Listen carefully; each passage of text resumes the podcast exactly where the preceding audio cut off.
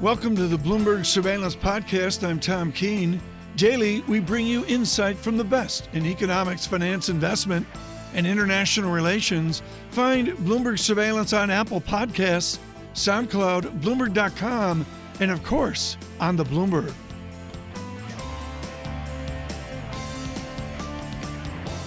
Dropping by the Bloomberg studio here in New York City is Harm Bandholz, UniCredit Bank chief US economist, and he joins us now. Good morning to you, Harm. Good morning. We could paint a very gloomy picture. The IMF cutting its global outlook for growth, the IEA saying that oil prices are in the red zone, and then I look at the Atlanta Fed GDP tracker forecasting um, 4%. Um, are things that bad? Uh, no, things are not that bad. There are a lot of risk on the horizon, and the IMF also reminded us that the that the uh, the balance of risk has shifted to the downside. But I mean, even 3.7 percent growth, the new forecast is not is not that bad, right? Um, and and certainly in the U.S. Uh, things look and look look an awful lot better. Um, but I would like to add mostly thanks to a stimulus which supports an economy that is running at or, or, or, or, beyond full employment. So it is a very short-term uh, measure, but at this point, it helps the optics. If we just go through the IMF forecast, they're basically trimming their outlook and putting it in line to track growth that we got last year. I mean, the growth last year was pretty decent. If we plateau around these levels, that's not a negative story, is it, Harm? No, not at all. And I think it's too optimistic. Because, I mean, that's what these official bodies, I guess, have to do. They usually do not forecast recessions because that would send a signal. So that's true for central banks, that's true for the IMF and for the World Bank. They, at some point, then just forecast potential um, and and I think it would be great if we end up with such an outcome. It's like the Federal Reserve. They're not in the business of forecasting yes. um, recessions because they're meant to do something about it before we get there. Harm, are you forecasting a recession? Um, I think there's a good chance that we have a down, that we see a downturn, a mild downturn in 2020. So we, we do forecast, in, and our official forecast is significant growth slowdown in second half of 19 to one one and a half percent in the U.S. and uh, probably further slowing in 2020. Some people struggle to believe in that. When you see sure. the GDP trackers yep. around 4%, how do we get from 4 down towards negative growth? What takes us there? Well, first of all, the, the 4% or whatever, we, so we have 3.3% for the third quarter. But anyway, decent growth number. Yeah. That's for this quarter, right? So, I mean, the, for the third quarter.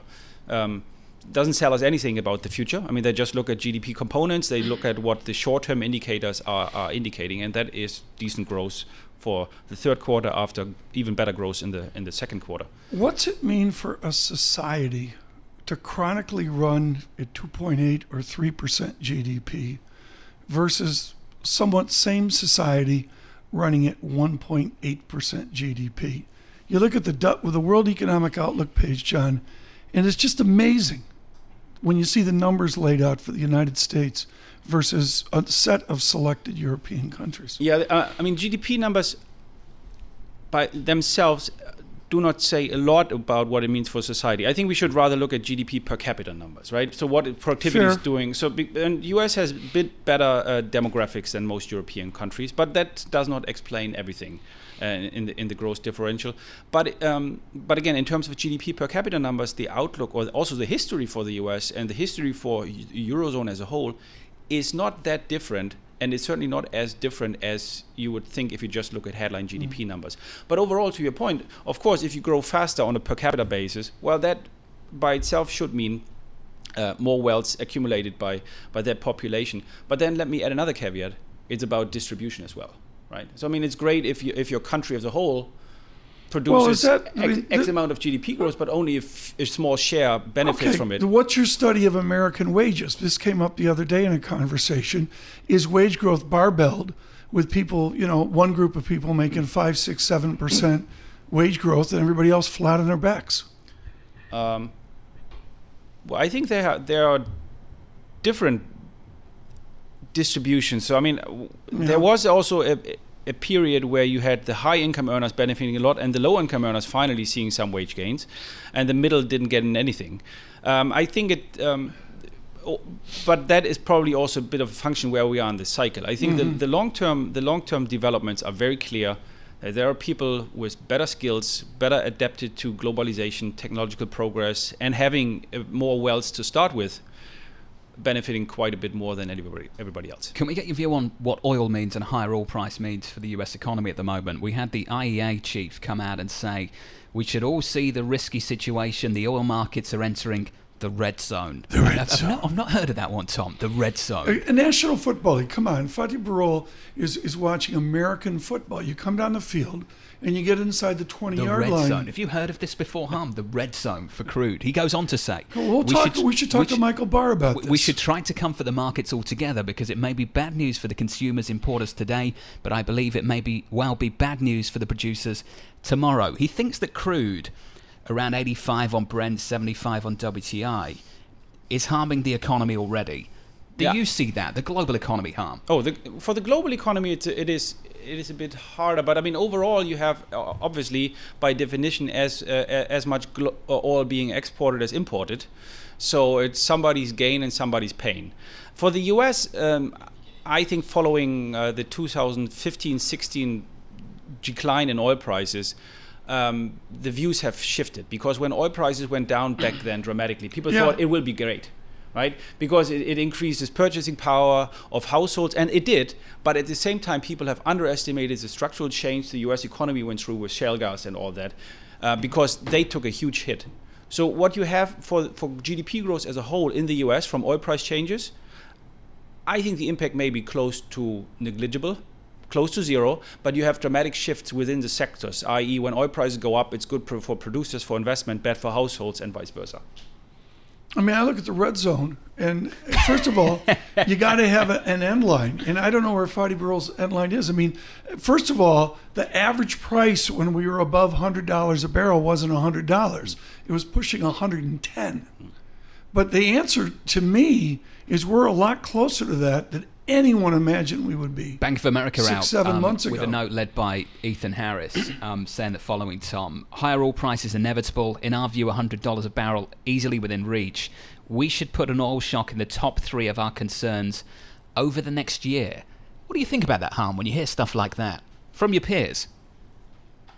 Well, um, I mean, we are we are paid to have views and sometimes to have more um, more out of out of the box views. So so I'm, it's it's not shocking, particularly if you have seen uh, oil price moves or moves i- Yeah. in the market in general. So I mean, we, we sometimes then we, we we extrapolate it.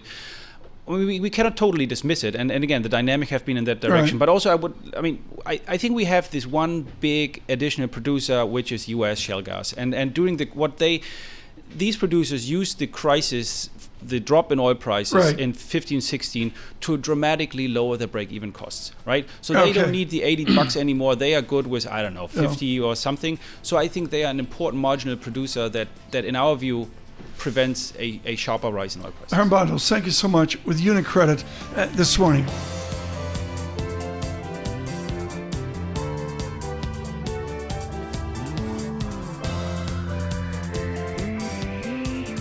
John Ferro and Tom Keene in New York with your kitchen table interview of the day. John, did you have a kitchen table when you were a kid? Of course. Parents decided things at the kitchen table. Italian father, it meant we all sat round the table for dinner And then every night and thing- argued. And things were decided, exactly. And then things were And decided at the end. Kathy Fisher of uh, Bernstein, head of their wealth and investment strategists, had kitchen tables too. Uh, as a, a a kid, things get decided at a kitchen table, and right now in investment, it's we're behind.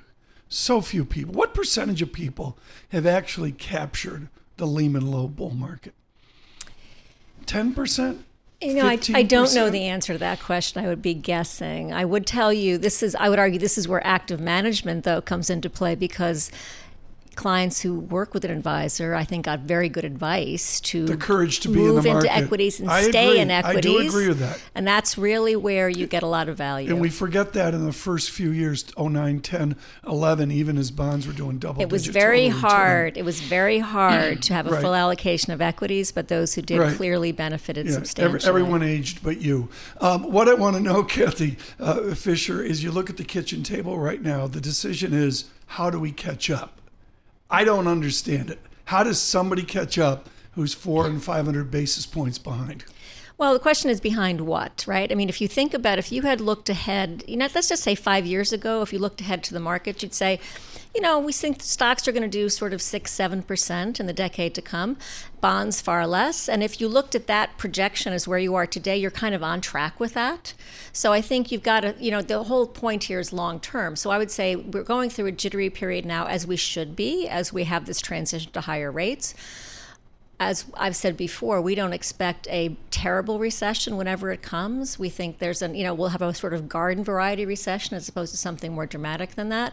So trying to time these things is really not wise, and therefore, um, you know, staying with an equity allocation uh, and and some diversifiers and some bonds, I would still argue makes enormous sense because you, know you want your bonds protection against stocks when the downturn comes, even though you're getting very little return.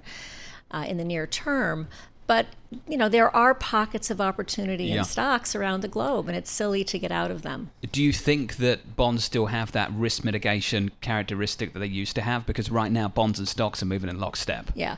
So clearly, everybody looks at the correlation of stocks and bonds, and we have seen a, you know a higher moving in the same direction as you said recently. But that's short term, right? You know, and when, as rates move up, it gives more room for rates to come down when stock jitters start to surface.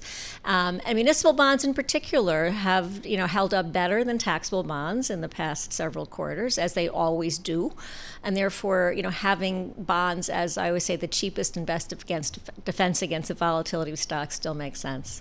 Okay, but then I just looked at a large consumer discretionary, or you know maybe it's a staple.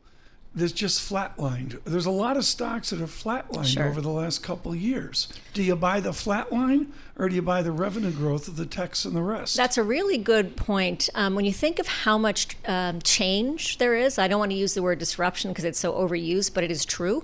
There are many companies who have flatlined because investors are appropriately questioning whether they can figure out how to move forward. and how to move forward on revenue how growth. to move forward on revenue growth. So I look totally at, uh, I agree. mean, you mentioned staples. Think about old line food companies. Yep. We all know that millennials are not buying packaged foods off the shelf in the grocery store. John, you should see. I mean, it's worse than David Gura. John, the amount of kale you have in your kitchen. I was in your kitchen the other day.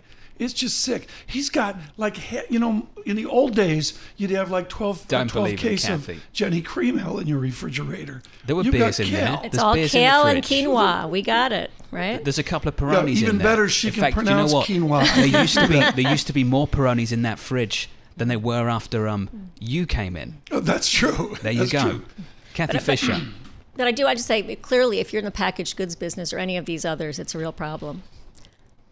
Well, okay, you're in the packaged good business, but the bottom line is, and this goes back to the Nobel Prize winners and Paul Romer with a great article 22 years ago on scale.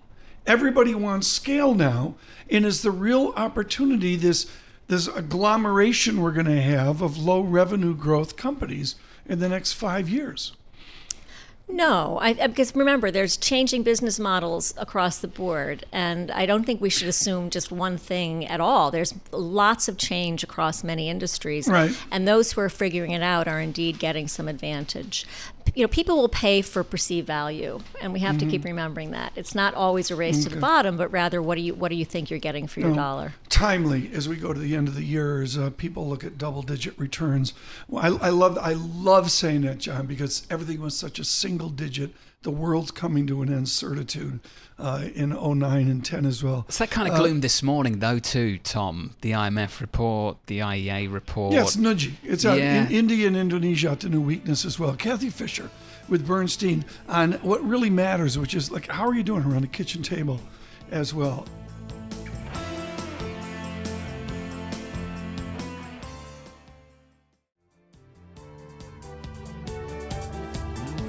With us, Yanis Varoufakis, former finance minister of Greece. And I guess, Yanis, you could go back to October of 1940, sort of a prelude uh, to World War II, the Greco Italian War, where, you know, everybody was upset in the, uh, the Balkans in the campaign uh, of early World War II. What can Italy in 2018 learn from Greece? What's the best and worst practice you lived that Italy needs to know now as they battle Germany? Lesson number one is that Italy is simply not sustainable within the current set of rules of the Eurozone. And any attempt to try to just bend those rules without changing them as a result of uh, a structured process of negotiation involving other countries as well is going to fail. Uh, a succession of Italian governments, not just this one, the previous one by Matteo Renzi as well, was going to Berlin, going to Brussels, demanding their right to bend the rules. That is never going to work. But what Italy can do and must do, uh, for the benefit not only of the Italian economy but also of Europe as a whole, is for the, its, its prime minister to demand of Brussels, a European, the convening of a European Union Council meeting to discuss rules that make no sense and which are being violated left, right, and center anyway because they don't make any sense. That, I think, is the, the number one priority of any sensible, rational government in Italy and indeed anywhere else in Europe. Professor Varoufakis, will Greece ever recover? Oh yes, we will recover. No doubt about that. We have had, you know, thousands of years of trials and tribulations. Uh, we're very good at squeezing uh, hope out of misery and overcoming crises. We've overcome 100 years of uh, the Ottoman occupation. We've overcome the Nazi occupation. We've overcome civil wars. We will overcome. But the tragedy is that this is an unnecessary crisis. This crisis presently is uh, causing the desertification of the country. We have something around 10 to 15,000 young, well educated uh, uh, men and women leaving the country, emigrating. And this is, as you can understand, this is the loss of crucial human capital for a small country like Greece. And uh, we're effectively going to lose two generations, and we're going to fall behind historically. And it is completely unnecessary. But to answer your question, what needs to be done, it's really very simple. We have an insolvency, which we keep looking at as an illiquidity problem. Unless we restructure our private and public debt, there is going yeah. to be no solution and in the foreseeable future. I want to interject here with Dr. Varoufakis that that is a core thesis of two lightweights in economics, Charles Wyplosz of Geneva and a guy named De Grauwe, Paul De Grauwe at the London School of Economics. Indeed. Uh, well, just to continue on this theme, and I'm wondering if you can provide some maybe even anecdotal descriptions. Is dealing with the European Union different in private than we see in public? Absolutely, yes. You know, some people ask me, many people ask me, uh, how do I feel so certain that um, I was following the right path when I was uh, um, negotiating on behalf of on Greece? How did I dare even go against the powers that be, against Christine Lagarde, uh, the International Monetary Fund, Mario Draghi, the European Central Bank, the European Commission, the German? I'll, I'll tell you why. Because in our private discussions, behind closed doors, None of them, none of them ever looked at me in the eye and say that I was wrong. Not one. They all agreed with the basic tenet, the one I just presented to you a moment ago, that unless we restructure Greece's debt, there is no yeah. solution. Even the IMF agrees with that in public. But yeah. they would say this to me in, in private and in public, there, suddenly there was a complete alternative universe. I mean, the, yeah. the narrative was exactly the opposite. Yanis, I, I want you to speak of a, a, a, moment where even America was frozen within Greek culture, which is the movie Z, the Costa Gavras movie of the late 60s. The movie Z, which, folks, uh, was a rare movie in that it was nominated Best Foreign Film and also Best Picture by the Academy Award. All that's great. And as a kid, I sat in the movie theater, Yanis, and watched it as a pampered American kid. You lived it and your parents lived it. Why isn't that anger there now in Greece? Why don't we have more of a Z attitude within the periphery of Europe? Well, the reason is that we did have this spate of anger. We had uh, 90 nights, 90, 90 nights in 2011 when we had something like between 100,000 and 120,000 people uh, occupying the main square of Athens every night for 90 consecutive nights. We've been through this. Uh, and in 2015, that movement led to our government being elected with a very clear mandate to just to, to, to, to do the rational thing, to, to go to our creditors and say, no more, we're not going to borrow more money from you, pretending that we are repaying you. And unfortunately, our own government um, went back on its word. And we, this was the first, first occasion I know of where uh, a government overthrew its people on the, in the summer of 2015. So people are now licking their wounds uh, in their own homes, trying to make ends meet. The anger is there and it is palpable, but you don't, you won't see it in the form of demonstrations. But allow me to make one final comment, because uh, this is something that I feel very Please. proud and very moved by. You mentioned Costa Gavras's movie Z, which was crucial to people like me growing up in the 1960s and 70s. Uh, Costa Gavras is alive, well, and he is in the process of filming my latest book, Adults in the Room, which is uh, my account of what happened when I was Well, in government. That is wonderful to hear. Yanis Varoufakis, thank you so much. Greatly appreciate it this morning. The former finance minister of his Greece, and of course also uh, a professor.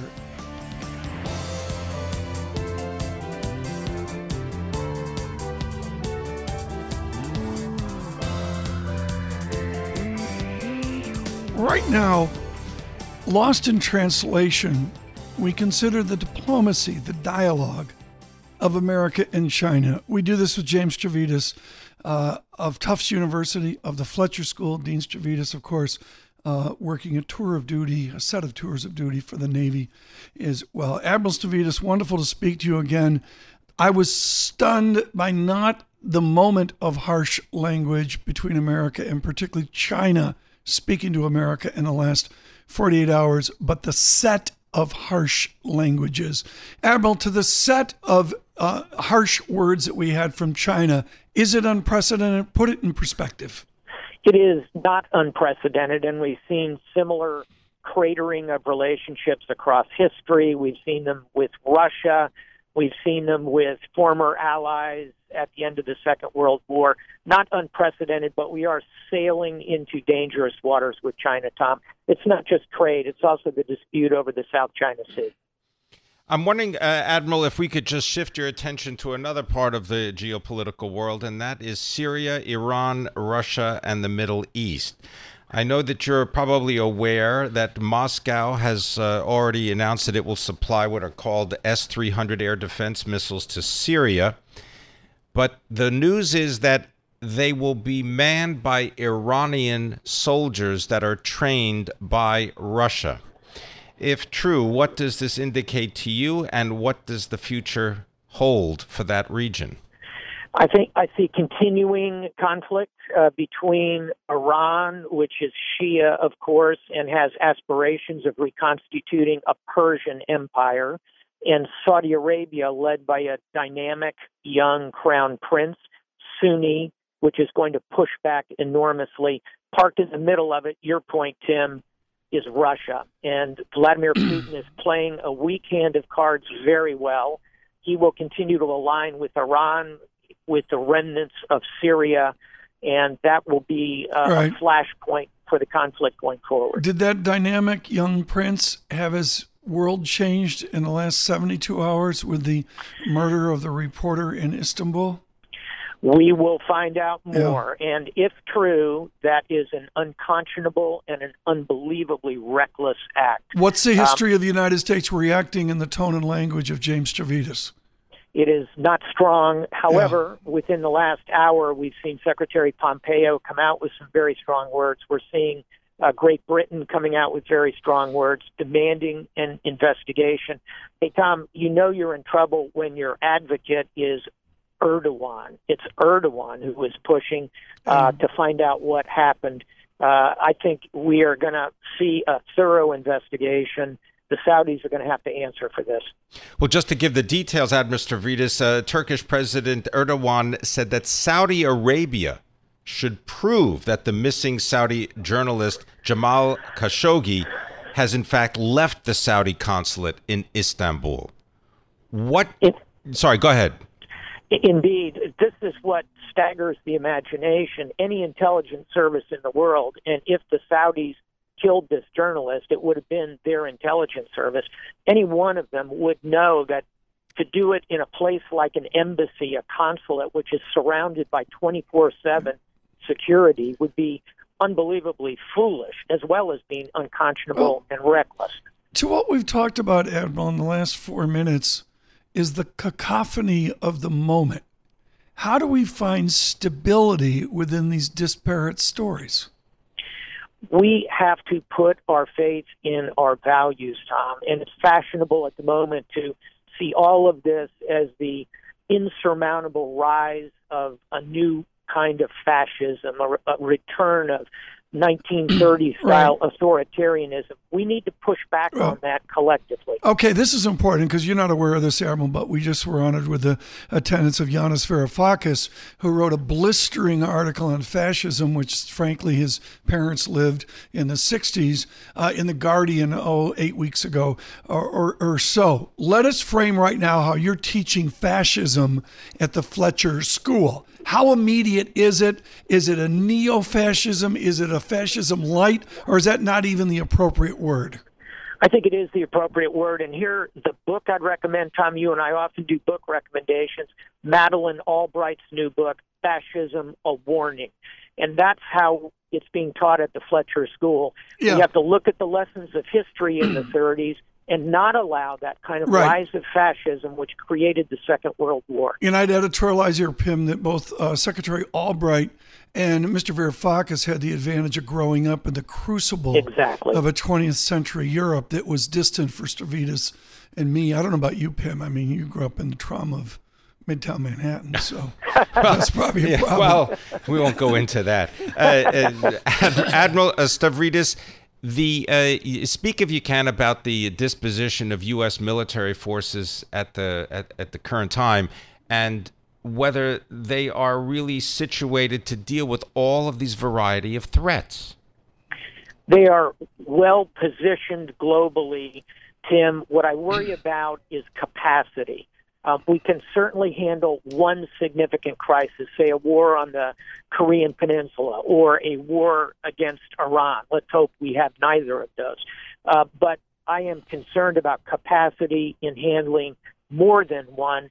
This right. gets us to the need for allies, partners, okay. and friends. Admiral, with great respect for your public service, and you and I talked before about, you know, we're sort of the same age where you jumped into this when it was most unpopular uh, to join the Navy. Afghanistan, Nathan Chapman, nine, you know, first person killed in Afghanistan. And it, has it, been 17 years from Nathan yeah. Chapman. Yeah. Just as a general statement across all the politics of this nation, what are we doing in a 17 year war? Is this like Germany in the 17th century? I would say it's time to unwind what we're doing in Afghanistan. And it's worth noting, Tim, that when I was Supreme Allied Commander of NATO, I had 150,000 troops in Afghanistan. Today we're down to 15,000, 90% drop. But we're still pushing the Taliban. The key is Pakistan. That's why Secretary Pompeo is spending a lot of time uh, in thinking about how we get the Pakistanis to work with us. I think we're at a stage where we can negotiate right. an end to this thing with the Taliban. But That's the way out. With great respect for the public service of those in harm's way, what's the difference in our projection if we go from 15,000 to 14,000 Americans in Afghanistan? The difference is every decrement is a significant reduction in resources and cost. And secondly, it is indicative, Tom, of turning the fight over to the Afghans themselves. Um, they're doing a reasonable job pushing back on the Taliban. Almost every insurgency ends in a negotiation. This one will too. Thank you, James Stavridis, with us today from Fletcher School.